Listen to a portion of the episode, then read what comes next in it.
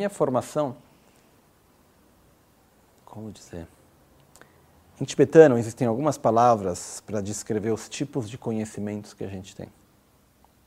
Que é chamado Kyetobgyönten, Jangtobgyönten, Nyöntobgyönten, principalmente. Que são as qualidades que vêm do nascimento, as qualidades que vêm através do estudo, as qualidades que vêm através das experiências, e também tem um quarto que é o Rikyugyönten, que são as qualidades que vêm através do corpo, ou seja, da genética. Né? Eu acredito que tem uma parte daquilo que são minhas qualidades que vem da genética, que vem dos meus pais, dos meus avós, que vem do corpo, que vem junto comigo. Tem uma parte da minha formação que ela foi de muito estudo. É interessante porque eu nunca fui uma pessoa muito estudiosa. Nunca fui aquela pessoa que pega o livro e fica lendo e vai lá e quer e passa horas estudando. Eu nunca, eu acho que eu nunca fui um bom aluno, para falar a verdade. O que eu sempre tive foi muita paixão pela parte da filosofia, dos ensinamentos e tudo, e sempre tive uma predisposição para isso. Então tem uma parte que se une. Eu te posso dizer que o meu processo de formação ele é feito dos estudos que mais do que, de uma certa forma, trazer novos conceitos e conhecimentos, que também ocorreu, mas principalmente eu vejo eles hoje olhando como se fosse água e adubo que foi colocado para fazer brotar os frutos de sementes que já estavam lá. Né? Então, tem muitas coisas do meu conhecimento que vêm através das intuições, na hora de estar dando um ensinamento, de estar transmitindo, ou no, durante o próprio processo de estudo, né? Então, meu processo de formação, eu acho que ele tem sido, continua sendo, porque a formação eu acho que é para toda a vida, mas a minha formação dentro do budismo principalmente vem através dos meus mestres. Eu tenho a grande fortuna de ter e ter tido grandes mestres, pessoas assim que para mim foram muito importantes e quando eu vejo outros contextos dentro do budismo não é óbvio. Né? E não é apenas Lama Ganti, meu mestre muito importante para mim, mas eu tive vários outros.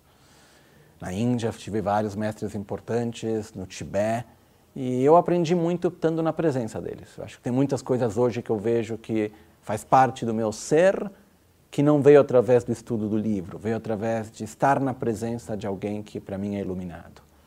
É, tem muitas coisas que eu aprendi de estar num contexto monástico, onde a gente aprende muitas coisas pela própria vivência do dia a dia que não é por aquilo que está no texto que você estuda. Né? E claro, tem muita coisa que a gente aprende através dos textos, através das aulas, através dos ensinamentos. E eu tive a fortuna de receber uma formação formal dentro da tradição do budismo tibetano, que é dada normalmente assim, chamados tucos, os lamas reconhecidos.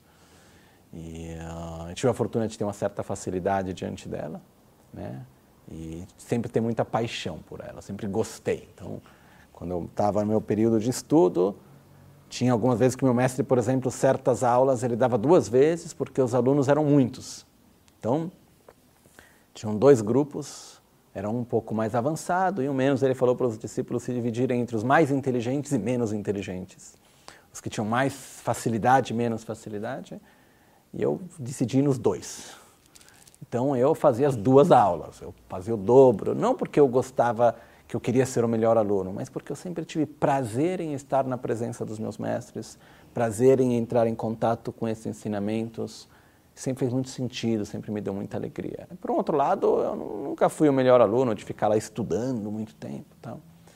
Mas eu acho que a minha formação vem principalmente através disso, através, claro, do conhecimento formal, que também tem a sua importância, mas também principalmente através da presença com os meus mestres. Eu aprendi muita coisa viajando com o Lama Ganti, estando ao lado dele, continuo aprendendo diante de várias situações do dia a dia.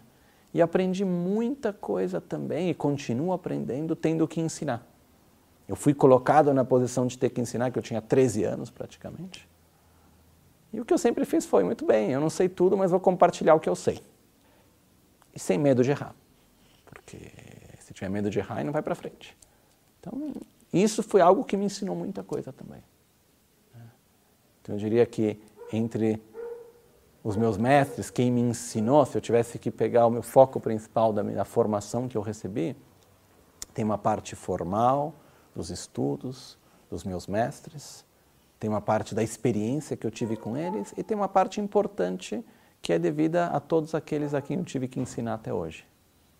E tem uma outra parte também que é importante, que é o fato de as experiências do dia a dia. Lamagante, desde o começo, nunca me deixou num contexto, numa, como se diz em português, hum, redoma de cristal protegido. Sempre me colocou no meio do mundo. Então, vai lá cuidar da administração do centro, vai lá fazer a construção disso, vai fazer aquilo, sempre estando no mundo também. Né? E eu aprendi muita coisa também aplicando os ensinamentos e os, os valores e a prática no dia a dia também. Eu aprendi muita coisa com isso.